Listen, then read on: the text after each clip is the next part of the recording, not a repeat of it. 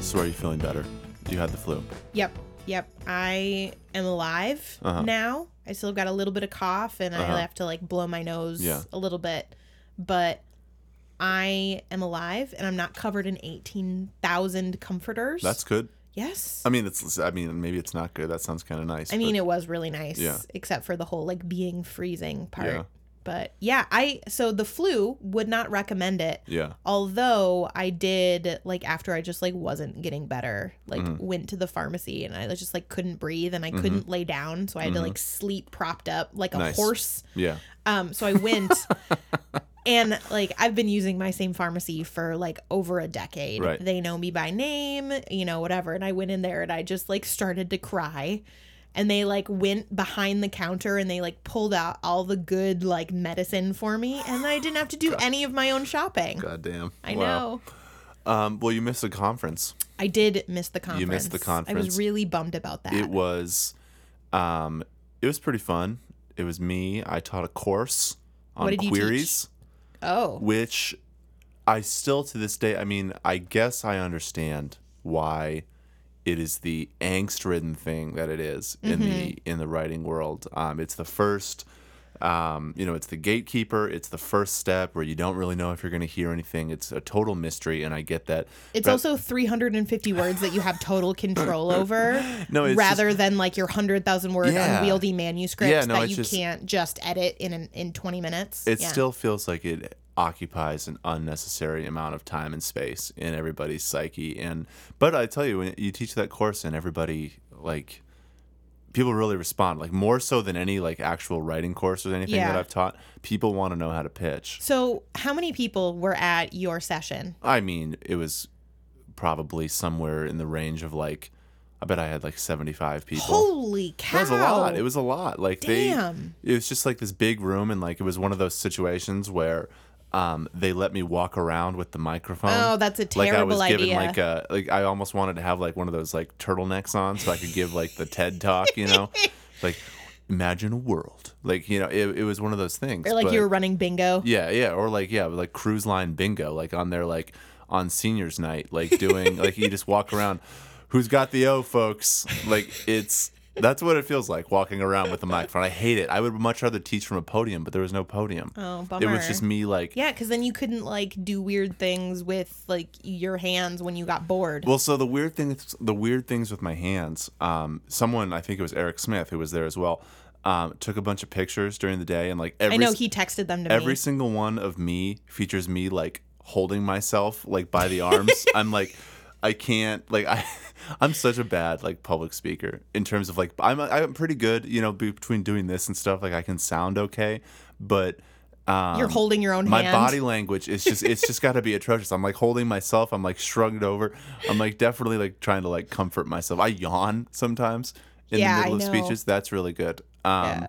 it's yeah. All in all, I'm I'm really great. But then we then we did um, in person pitches. Those are the best. Yeah, no, it's uh that's a real hoot because most of the time at these conferences, I like who goes to writing conferences, right? Like name the types of authors. Um, okay, so people who just want to go because they appreciate the community but don't really care about being published. Uh-huh.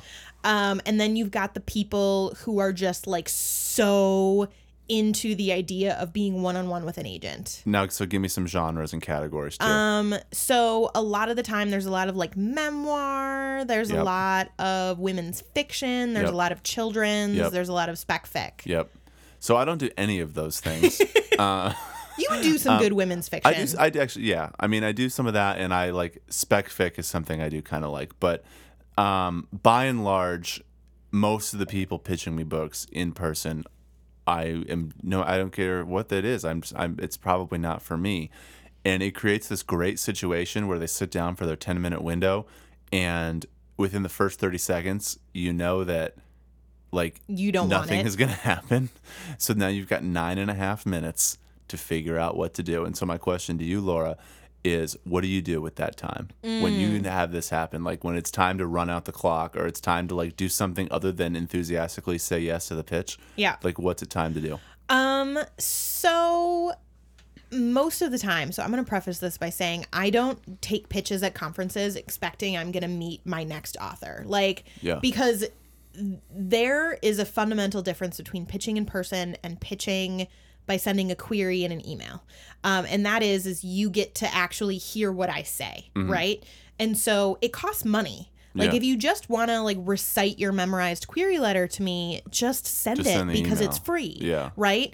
And so when there's 10 minutes, like even like honestly, I um if if people start reciting their query letter to me, I like throw them off their game. I like interrupt them and ask them questions because I want them to have an Yeah. actual conversation with me because they're paying for my the like they're paying for the conversation they're pay- even if they don't realize it at the time yeah and i. Yeah. want them i mean conferences like cost money and a lot of times those those in-person pitches they're either included in the cost of the conference or they're extra. Yeah. Um, they're not like usually a ton of money Right. but um, you know like i want you to get your money worth. Yeah. And so a lot of the time, um, I will kind of interrupt them and get them to start like engaging with me so that I can give feedback instead of like them rushing out their memorized query and then me going, okay, but that's not really for me because that's not valuable for not anybody. valuable It's not. anybody, va- yeah. It's not worth my time and it's not worth your time. Yeah. Right. My thought is that the better that you are in pitching and the more you understand how to sell your book, the less shit I have in my slush pile. good point Right?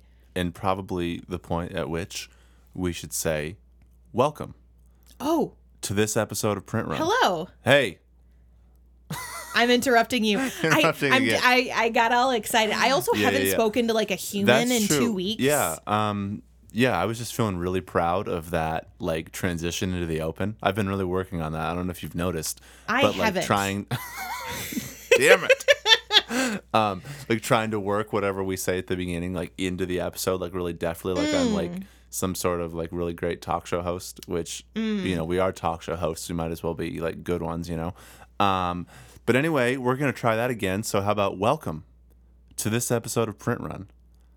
My name is Erik Hane, and with me, as always, is Laura Zats. Say hello, Laura. Hello, everyone. Um, we've got a pretty fun one for you today. I think we've got two really heady topics to kind of discuss through, um, along with a little bit of fun. But before we get to any of that, how about the basics? Yeah. So, um, due to my weakened immune system after the year of our Lord 2017, Mm-hmm. um, we are not officially behind on special episodes, Still but we're February, but it? we're pretty close. Yeah. Um, so we still have two special episodes to come to you. Um, if you are a new listener and don't really know what our special episodes are, well, you're you're in for a treat. Um, we release three special episodes on Patreon every month. Um, the Query Show, which is available for three dollars for a limited time, um, is already out for this month. We have first pages coming to you where we critique real first pages of real novels by um, unagented authors and unpublished authors. Um, and then we're doing something really special. Normally, we have an episode called Writing by Reading, where we read a published book and kind of take a selection from it and use it to talk about writing craft Yeah. on a micro and macro level. Um, however, we have, as agents, gotten a lot of emails from various Twitter pitch contests reminding us that they are coming up. Yeah. Um, these are contests that just, you know, people querying will have the opportunity to um, tweet about their book a certain number of times a day. You've and all then, seen this. If you're on Yep. Reddit Twitter, you know what we're talking Yep, about. yep. And agents will uh, favorite or select it if they want to see the book. Yep. Right. Um, but that's like, you know, we were just talking about um, queries and kind of how important they are and but like how hard they are and how much attention is given. Well, Twitter pitchers are kind of a related but whole different skill. So we want to give you the opportunity to have that skill. Yeah, no, I mean, I think that, um, you know, apart from all the other stuff that we do, the Twitter show that we're going to do this week, um, it feels especially useful to me because tweets are so short that we can, we really can like workshop things really thoroughly. And do you a know? bunch of them. Yeah, and do like a lot of them. So like if you're someone who is does participate in things like PitMad and DV Pit and uh, pitch wars and all those sorts of stuff, like send us your send us your tweet, and we will we'll get it on there, and we can uh, make sure that you're in tip top shape for all the various things coming up. Yeah, so we'll talk about what really grabs an agent during the scrolling. Yeah. We'll kind of talk about um, the the balance of talking about your book versus using comps and using kind of hashtags for searchability, um, all sorts of fun stuff. So that is available um, to Patreon subscribers of eight dollars a month or more. Um, so that that's going to be a fun one. It's going to be the second Twitter pitch of the episode that we've done. The first one went over really well. I hope I think people got a lot of requests out of it. Um, but yeah, so that is our special special print run news. I have um special author news. Mm.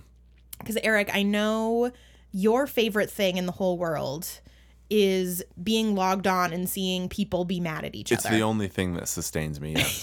it's, it's literally my the only thing I like. yes. Yeah. Um so have you ever heard of Terry Goodkind? I haven't, um, but I'm excited where this is going. Yeah. given the um, preface. Terry Goodkind is neither good nor kind. Hmm. I am not the first person to make that joke, but I am not ashamed. Um, so he's a fantasy author. Uh-huh. Right, he's published with Tor. Apparently, he is a number one New York Times bestselling author. Uh-huh. So he's got this new book called Shroud of Eternity, um, and in his post on Facebook, as kind of a, a promotional tool to sell this book, he said, and he quote he put a picture of his cover and had a post accompanying it that said, Shroud of Eternity is a great book with a very bad cover, laughably bad. So let's have some fun with it. And then he said, um, you know, like, tell us in the comments what you think of the cover, and, and Random 10 will get signed hardcovers. Okay, right? so so let's let's break Yeah. this down for a second because at this point, at this point, you know he's in he's messed up, and we, we're going to find out why in a second. Yeah. he's messed up, but the, this is savable right now. Yep. This he can backtrack this. He, he can you know he can make he can save face here, but you know obviously what he's done is he's posted about his publisher's work in a negative way, right? Like he's basically said, my book cover isn't good.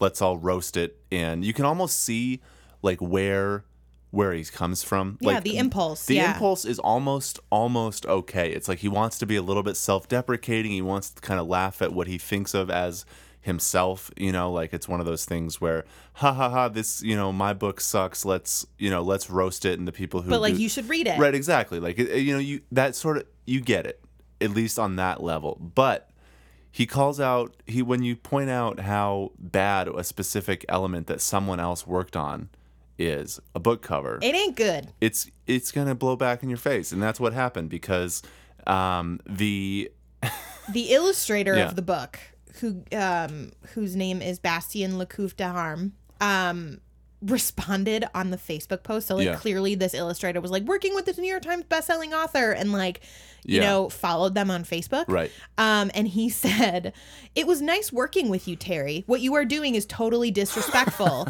as if I didn't create those covers according to exactly what I was told to do. Okay, so so hold on. Let's just let's just let's diagram this up like we're, Yep. we're like it's like a football play with a little yellow marker, you know, the telestrator. So we're still okay here. Like obviously we've had a confrontation. You've insulted Think- the illustrator. You've insulted the illustrator. That's terrible. You shouldn't do that. But you can save face here. You can say, "Oh man, I it was thoughtless of me. I realized I shouldn't. Um, you know, I shouldn't have said that. Like if I had a gripe, I should have taken care of it internally. You know, maybe we could have talked. You know, any number of things other than what he did. But Good and kind. this is and this is the beauty. Good this is the kind beauty of online. responded on Facebook and said, Bastien, we've never worked together. I've never met nor have I ever spoken with you. We've never exchanged a message before today, and I never told you what to create for this cover.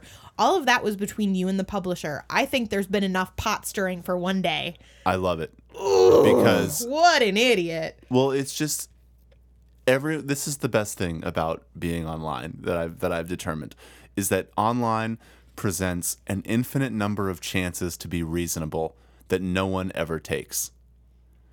And like Not no one. one no one is holding you at gunpoint telling you to get mad or to get abrasive or to get any of these things. And yet and yet it happens each and every time and people just make fools of themselves and they decide to double down and they dig deeper and it's it really is like the best thing there is it's all Yeah. it's and but obviously with this you know he's an asshole like you can't insult the cover artist and then when they say hey you've insulted me also say like like double We've down never on worked it and together. it's like Sorry, Come I'm on, man. slamming your work on Yeah. my work. Yeah, and so um apart from this beautiful gem of a sequence on Facebook, which is a site that no one should ever go on, um what is your worst cover story of all time? Oh man.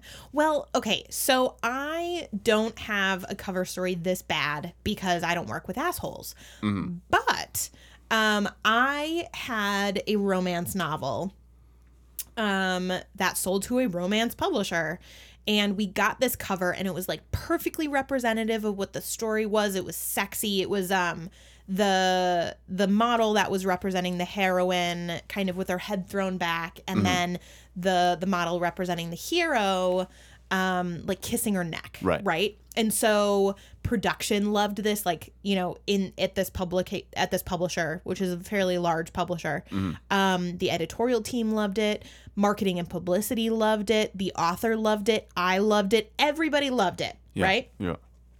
author shows it to her mother. Um, and her mom, so this is about to get really uh not safe for work. So put your headphones in, everybody. Unplug your headphones.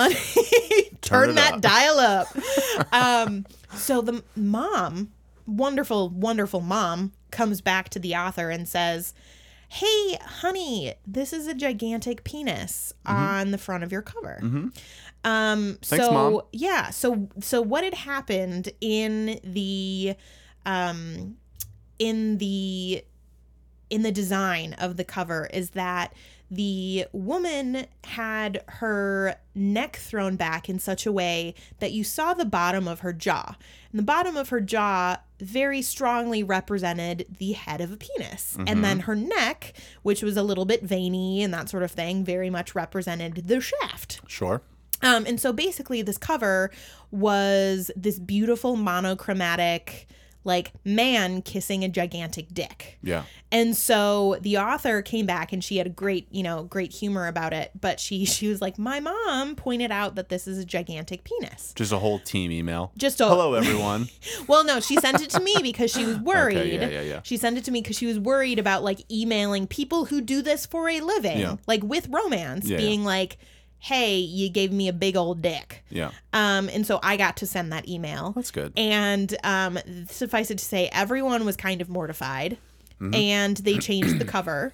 Yeah. Uh, and that was my story. Well, that's good. That ended Yeah. up that ended up pretty good. Yeah, I it was actually kind of a bummer is that the the original one, except for the whole penis thing, was like I liked better. Mm-hmm. Um, yeah, but anyway, it'll never see the light of day. I still have it in my email that I and I like look at it sometimes, and I'm just like that was funny. Yeah. Uh, what was your worst worst cover story? Oh boy. Um, most of mine, I think, revolve around the idea of having to find really, really stupidly specific cover art Like for what? for various projects, like as an editorial assistant, which is something that I think a lot of people don't realize EAs do, which is find art for the cover designer to use and for the author to sign off on. Um, and I remember we had one instance where it was this um, author. He was a he was an entomologist, which is to say he worked with bugs and the book was all about um, I don't know bug behavior and evolution, something like that. I don't really remember, but I had to, um, you know, the the one piece of art direction they had was, you know, put a bug on the cover, right? Like obviously very literal. It's especially Hashtag put a bug on it. especially because it's an academic press. Like it's just most of the most covers at those places are either straight type or like very literal, and so you know they stuck a bug on it, and we got the bug back. We got the picture, and it, the grasshopper that appeared on the on the cover simply it like wasn't emoting correctly according to the author. He didn't look friendly enough. Now, here's the pro- the problem with that. Obviously, is that this is a um, one a photograph of a grasshopper, and so let's not put any human emotions on the grasshopper. How about to start? And secondly, it was, Carl. Yeah, Yeah, exactly. It's a photograph, right? Like we're not talking about you know the hungry caterpillar or whatever. Like you have to actually um, find a picture of a bug, and so now I'm searching Getty or Shutterstock or whatever, trying to find a grasshopper that was smiling appropriately without also being like a kid's drawing. and I don't know if you know this sort, but grasshoppers aren't that smiley. They don't actually look that friendly. No. They're bugs. You should actually. know. They're not people. They're you bugs. should know this because uh, the the stop motion animated James and the Giant Peach, the grasshopper was the fancy one. I didn't know that, but I would have if I had he known that. was the fancy I one. would have brought it up at the time he wasn't the the, sweet one. The sweet one was the ladybug. But anyway, wh- eh, what ended up happening is like there was this huge back and forth between the cover designer, who was very good and a professional artist, and was like increasingly frustrated with this strange man who kept telling him to put better bugs on the cover, and like also, but also like refusing to talk to the author directly because that's a perfectly reasonable stance. Like a lot of cover designers really hate talking to authors Yeah. because things go sideways really fast or things become hyper specific in a way they can't work with. Because then they have to deal with the shit yeah, instead of you exactly. dealing yeah, with it. Exactly. So they don't want to deal with the shit, nor should they have to. Um, and it's so it was my job to just spend all day looking at grasshopper pictures, and eventually we found one that at least didn't look menacing. Mm. You know. Um, but I don't know. It was like How long did you look I at spent those pictures? like a week finding so grasshopper my pictures. question Yeah. is this so you have a very picky author who works with bugs Mm. Yeah. why didn't you just send him to shutterstock and say find me the grasshopper that is appropriately friendly Okay, so two reasons for that. One is that all the pictures, most you know, when you send like a, and this is especially especially true of like academic authors, they don't really think that much about cover aesthetics, right? Like they're not very. I don't know how, what the nice way to put this is. They're not very like artistically inclined in that way. They're mostly just about the contents of the book. So Sure. this is probably the first time they've ever thought about you know a cover like that.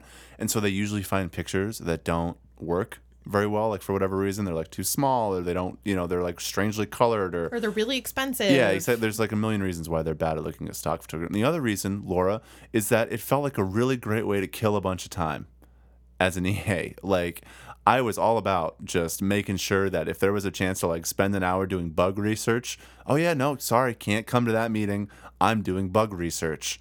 Like it was it was a great time suck. And if there's anything anyone should know, it's that you should definitely take all the chances you can at your employer to do things like um, Google bugs all day for work. you know, at my first publishing internship, I had to look up on Getty Images every single picture of the Queen of England Hmm. since her coronation. She's been on the throne for a really long She time. Eric. She has really stuck around for a while. Do you huh? know how big Shout that out li- to her. Hang long time listener, friend of the podcast. Um, do you that took like over a week. Yeah. And I was like, okay, so this was a UK publisher, and I was like the the plucky young American with her first publishing thing. And you know, clearly like publishing in America is all about overworking and exploitation. Um, not that way in England. Really? They're just like, here, let's go drink two imperial pints of beer at lunchtime and then work on spreadsheets. It's an adventure That's literally what I did at my job. literally though, 40 ounces 40 ounces of beer and then you have to go like do an index Yeah, yeah, it yeah. was it was honestly hell in Yeah. just the best way So, the first like real thing we want to talk about today um, has to do with uh, the Parkland shooting, right? Like this shooting that we just had down in Florida. Um, 17 kids dead in this school shooting. Um, obviously, this is a um, you know a terrible tragedy, all those things, but it's also you know developed kind of an interesting response, right? Like we're seeing these teenagers out in the world in a way that we haven't previously, right?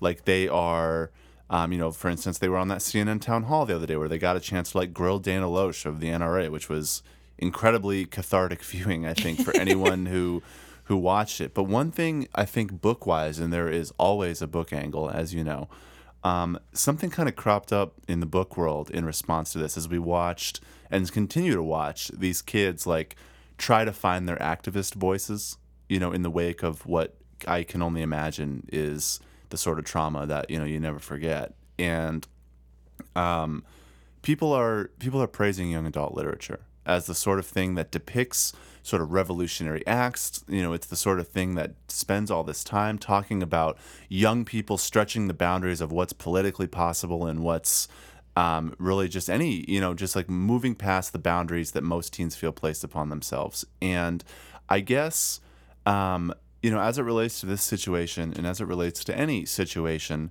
of mass trauma like this, it always feels like a little bit of a strange fit to me to say, yep, there go the teens.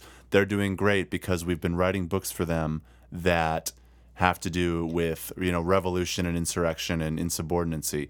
And so my like question, Harry Potter or the Hunger Yeah, Games or right. Divergent or yeah and so my my question laura is i guess just broadly like as you're someone who works in this field a lot more than i do Mm-hmm. um, like what do you think of that take like do you feel that it is fair to say yeah we should be in a moment like this as we see a generation or at least this group of teenagers find their political voices in what feels like real televised time is there any points for young adult literature here? It feels kind of strange even as I say it out loud. Yeah, I think I think that's a really good question. You know, there there have been a lot of tweets that I've like seen on my Yeah. on my TL Yeah. where it's like of course these kids are going out there and changing the world where we couldn't because they grew up reading all of these books where teenagers like took down you know horrible horrible governments mm-hmm. or you know in the face of this ridiculous adversity and the idea kind of behind that is you know, kids have endless imagination and they have this whole future in front of them and they have just kind of this endless wellspring of hope.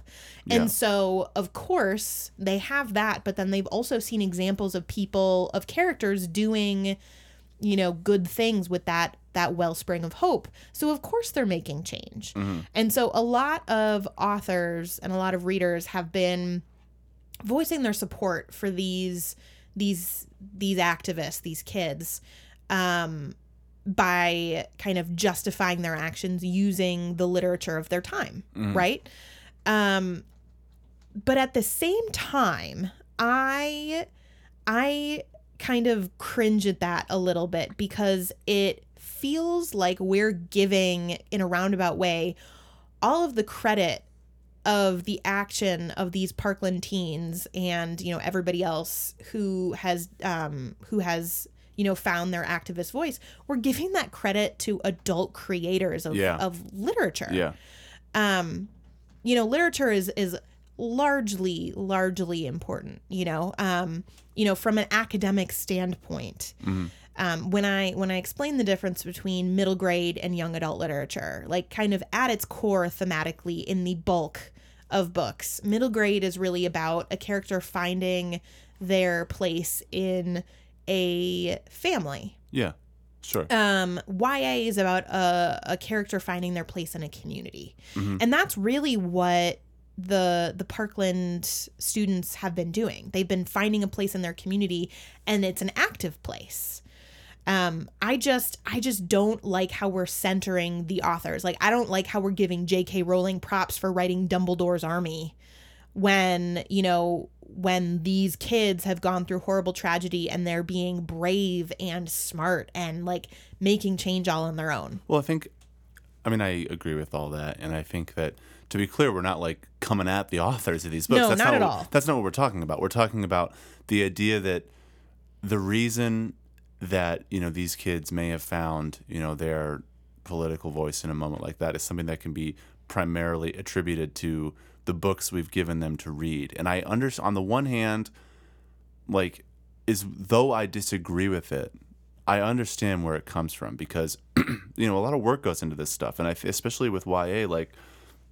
this is a community that spends a ton of time talking to itself about what it is, you know, and like what it's trying to be collectively, and and how it can harm or help right and how it, yeah exactly and so i get why it wants to jump at some of these things but um to ascribe that level of causation to be able to say to be able to claim this in the way that i think we've seen it be claimed it i don't know it, it feels a little off to me and i wonder laura does it have anything to do with like what a book is or does you know because on the one hand you know we've we've talked before about like what what is the point of a book at all and like you know for YA I've heard you describe it as um, it's meant to show people what's possible yeah, right? to Like- expand yeah, imagination. exactly. The which id- makes sense because the Sure. readers are, you know, they Yeah. they have a, a not fully developed prefrontal cortex. You know, they're kind of exploring who they are, and you know, as as they're maturing and as they're kind of given more of a position in their community, right? Yeah. So in a lot of ways, it's it's integral for people figuring out who they are, Mm-hmm. right? but it also just seems like like i said it all it just feels so transactional almost or like Yeah. didactic or something. Like to say well we wrote the book so now they're like this. It's like that somehow misses the nuance of the point of depicting any of this you know? Like i i do fully believe that there is a really great point to showing um you know to showing political activism in these books. Like you think about even like you know the hate you give right? Like something like that where um you know you have a book that kind of shows a character finding her political voice you know at a moment and but and it's true i think in lots of t- different types of um, books meant for younger people but um, I don't know. I just I get itchy when suddenly we're taking the actions that happen in the wake of just sort of the sort of unimaginable trauma you just wish was not part of our national fabric in the way that it is. I'm in saying, well, look at that. Look at these kids. Great job by us for giving them the books. And it's it just feels like we're taking the claim and passing the buck, if that makes sense. Do you know what this reminds me of so much?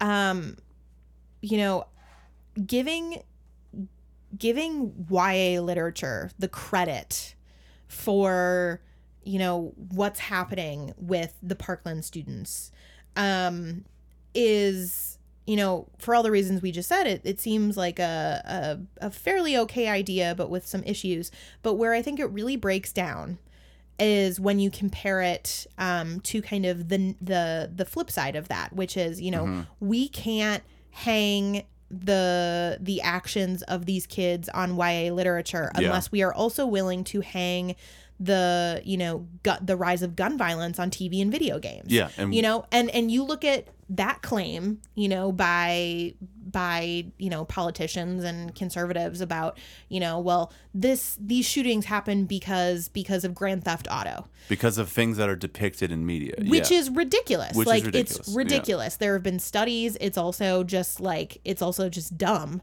you know. But it's the same thing that you're claiming is you know these kids are doing good things because of media, and so I don't know. Like I I want to keep championing the books that keep doing this, but I also want to you know really raise up the actual activists. Well, I think that it's just a, a matter of taking the impulse behind the take and like dialing it down from 10 to a 7.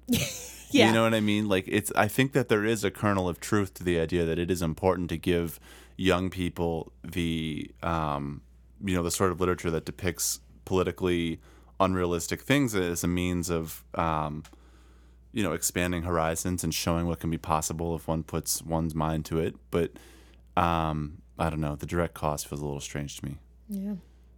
so the next thing we want to talk about is actually a revisiting um, of a book and a person that we have discussed on print run before i think a ways back must have been last year at this point Yeah. I think it was last Um, last- fall. We yeah. uh, we ended up talking about this author during was it the the Paste most anticipated books? Yeah, yeah, that, Yeah. yeah, somewhere in there, um, summer, fall, back, yeah. But we want to talk about um, Curtis Dawkins in the Graybar Hotel. If you recall, this is the book written by an inmate in Michigan who has been um, pled guilty and convicted um, of murder, and He's serving a life sentence. Right, is serving a life sentence in Michigan, but managed to get a publication deal, right? Like Scribner, but decided to publish the Graybar Hotel, which is his, um, you know, collection of you know writing, and the book has done reasonably well by anyone's standards. Like it's a, you know, but for all intents and purposes, like it's a success as a publishing project. Um, but something interesting has happened in the last few weeks, which is that um, the Michigan penitentiary where he's staying is fighting to take the money he's earned um, from this book deal as a means of having him pay for his own incarceration. Um, and this is all from a New York Times story that we've that we've linked out, you know, on our social media feeds before. But um, the basic idea here is that um, Michigan is one of the states that allows One for, of like 40 states. it's like a lot of right? states, you know, and we're going to get to all what that means, but um, that has, if possible, has prisoners pay for their own incarceration, their own room and board, you know, they call it in prison.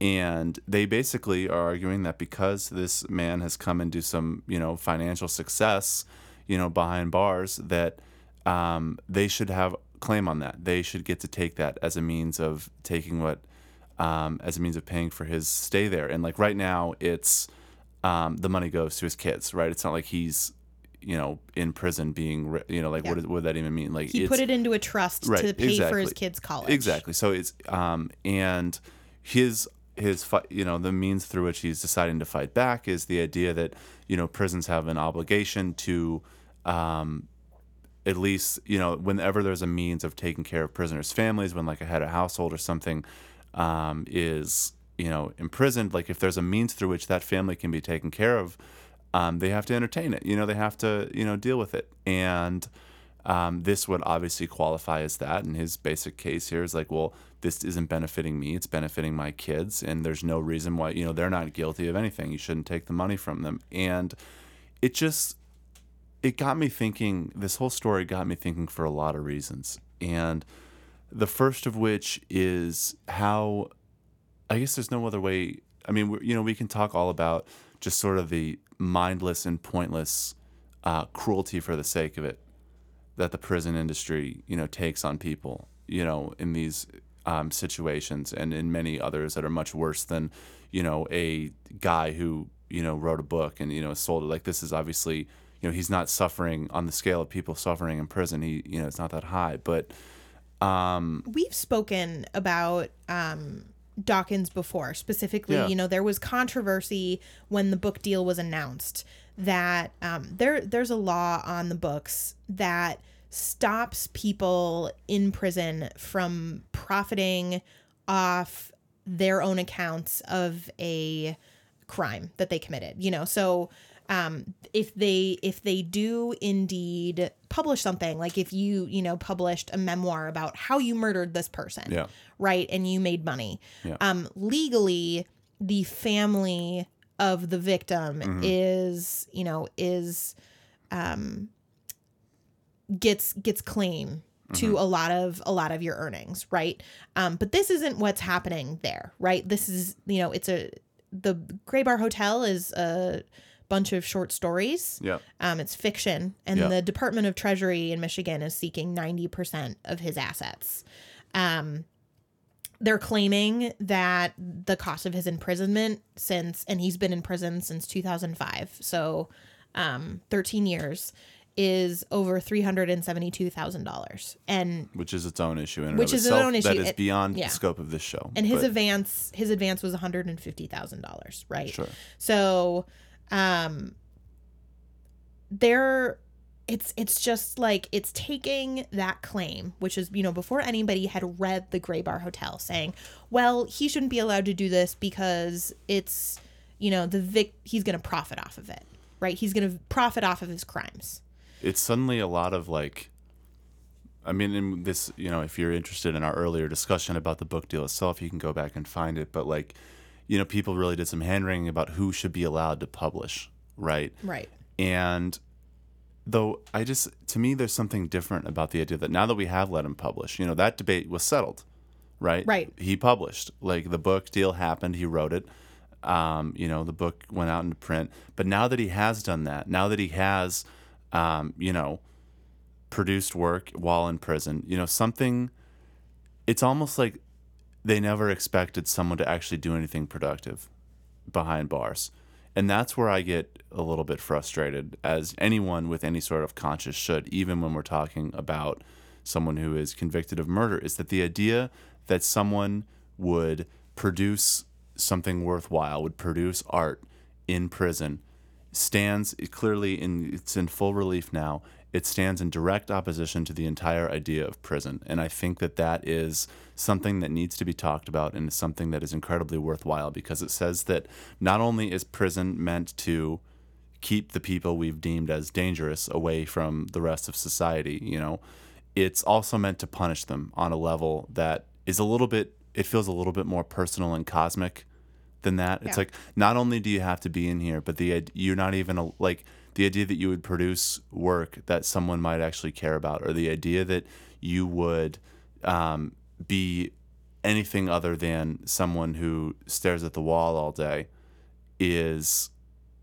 I mean that it's they don't want it. It's wrong. They think that that's against the entire concept. And that is something that at least to me, you know, it's one thing like we can debate whether or not um, you know, this guy should have a book deal and he's a murderer and all these things. And no one is asking anyone to feel sympathetic for him, not in this conversation or anywhere else.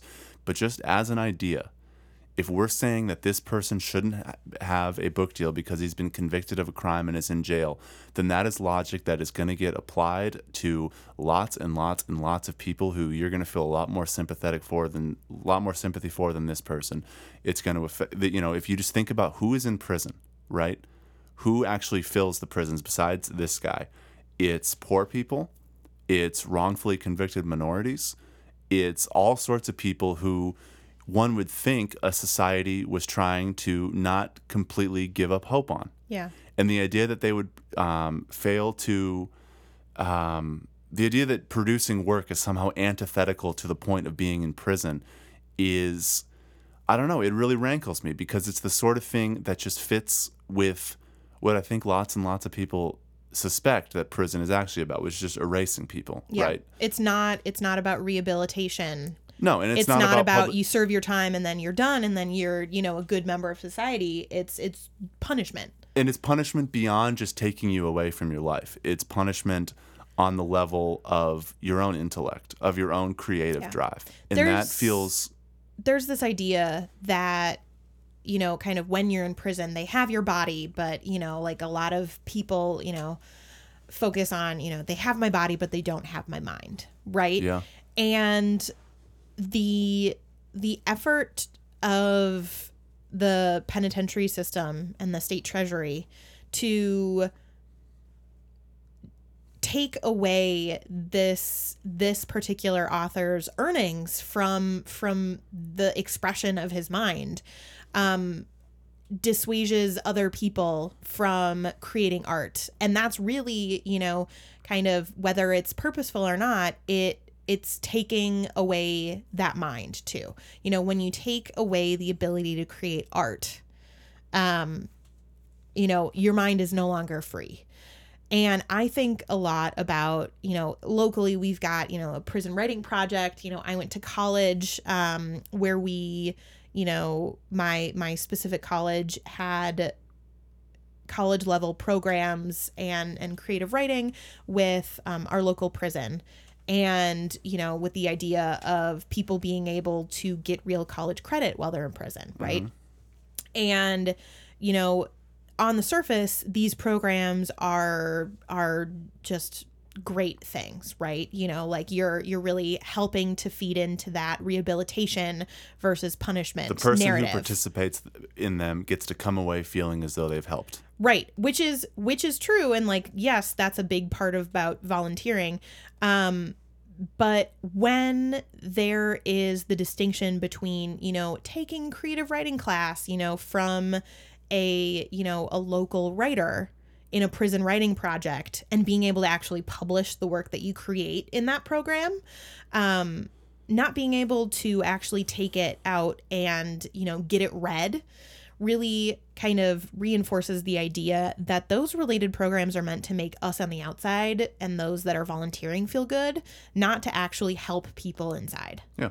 No, I mean it's all this stuff. I mean, I just think so much of, you know, the prison industrial complex is has nothing to do with the betterment of you know, the society. It has to do with enriching people who have a stake in the in prison industrial complex at the expense usually of the most vulnerable people in our society. And it's I guess one thing that feels really strange to me is, you know, we online and in the book world, there's so many people who love to get up in arms as soon as there's some sort of chance to appear, you know, woke or, You know what I'm talking about, though. Like, Yeah. if there's a chance to like dunk on the dude who's being problematic, book Twitter takes it. You know what I mean? Like, You want to dunk on Terry Goodkind. exactly. Like, if there's a chance to appear progressive to all your online friends, book Twitter is all about it. They love that kind of performative crap. But this, to me, is like this is it man. Like if we're about it this is the sort of thing that we need to be rallying troops for because it's that like again it has nothing to do necessarily i mean obviously it has a lot to do with this particular case and this particular person but this will be the precedent.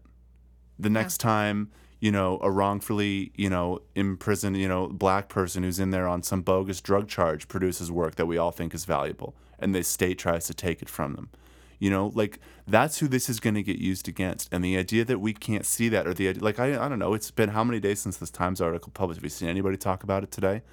And have you seen anybody talk about it yesterday? Like it's already faded from memory. No one cares. And because it's a you know it's a convicted murder but like if publishing is trying to be progressive and i you know if you know anything about me um, i don't necessarily think that it is in all the ways it's loudly proclaiming it is. Like it's got to show up when things like the prison com when the prison complex tries to clamp down on book advances. Like that has to matter and it feels directly relevant. Like where's the writers guild on this? You know where's any of these kind of organizations that could say at least voice support for the idea that a creator should get what they produce you know? And it just i don't know like it's one thing you know this you know whoever you know whatever your thoughts on you know um this particular person like maybe you really hate him and i would not begrudge you if you did. Um you think yeah he now he can get what he deserves. He doesn't get to keep the money you know whatever. But like just know that this is the sort of stuff that then gets carried over and held against those who you probably are rooting for. And i don't know. I guess it just kind of i just find it a little bit dismaying to some extent the degree to which something that feels this provocative has sort of faded from view. And i just wish that in all this in all the easy ways that that you know the book world can call out you know inconsistencies and problematic um, opinions voiced and all those sorts of things like here's a substantive chance to come together for not just for some dude but just for like you know this was a major publishing project. Like this is not an obscure book. We've talked about it twice on this show now. You know like this is a um, a mainstream front list like book that mattered to a lot of people that sold that they paid six figures for like this is not we're not like in the reads here um, and i just wish that um, i wish that people cared more a little right now but we just talked about how in a lot of ways books get um books get the get the credit for a lot of in-person real people activism. Yeah. This is an example of books actually being activism. yeah And you know, having a book like this, you know, come out and show other people, you know, is is doing all of the things that we were claiming like Harry Potter and the Hunger Games was doing before, right? And I I would love to see Dawkins keep all of his money. Well, it's just, I mean, it's not even that he's not even getting the money, you know, like it's going to other Yeah. people and that's fine. But it's just, and like I said, I don't think, I think that the discussion and the debate should almost have nothing to do with whether or not, however you feel about this particular book, whether you think it's good or whether you think this author deserves a book deal or not. Like at this point, he's got one. And regardless of him, just the basic idea should the prison complex be able to take the money that is that is earned when someone in prison produces art that someone else cares about? If you think that the answer to that is no, then you should be up in arms right now. You should be the alarm bells should be going off, and it just I don't know.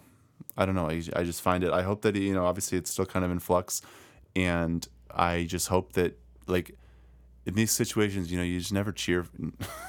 don't cheer for the state. You know what I mean? Like it's not who. That's not who your rooting interest. Art is be with. valuable for And- society. And That's well, it's just Yeah. it's not even um I don't even know if it's that. It's just like creators have a right to what they've produced and the idea that no this- matter where it is that they produce yeah it. exactly like the if you think like there's no take that should include if you're in prison your autistic voice no longer like they should they have a claim on that too like i just uh it just drives me nuts and i know i'm sounding like a whiny little baby here Yeah. but like it, i think it matters. Like it's you gotta really fight on this stuff and i just don't i wish i saw at least a little bit more support. But yeah we're gonna we're gonna keep following this um and doing doing what we can for this. Um but i i think we've uh, been talking for a little bit and i'm going to use our pub tip to close out the episode to bring you back um to mr badkind um which is this. No matter where you are in the publishing process keep your shit in house. Right? Yeah. You you know like if you're unhappy with your editing or your agent or your cover or something um you know don't don't use social media as a way to resolve this. You know there there are a lot of ways to sell a book and this is not one of them. Um so you you know if you don't want to just kind of like burn your career make it go up in flames um there will be issues but but keep it in keep it in house and make sure that you um solve them like real like a real adult. Just understand when and how to voice a complaint and if you don't know ask someone in your corner you know like um like i said i mean i think that this guy initially wasn't trying to be rude or provocative he thought he was kind of being funny it was the double down that really kind of screwed him over and um, you don't have to be that guy. You don't have to be the bad kind.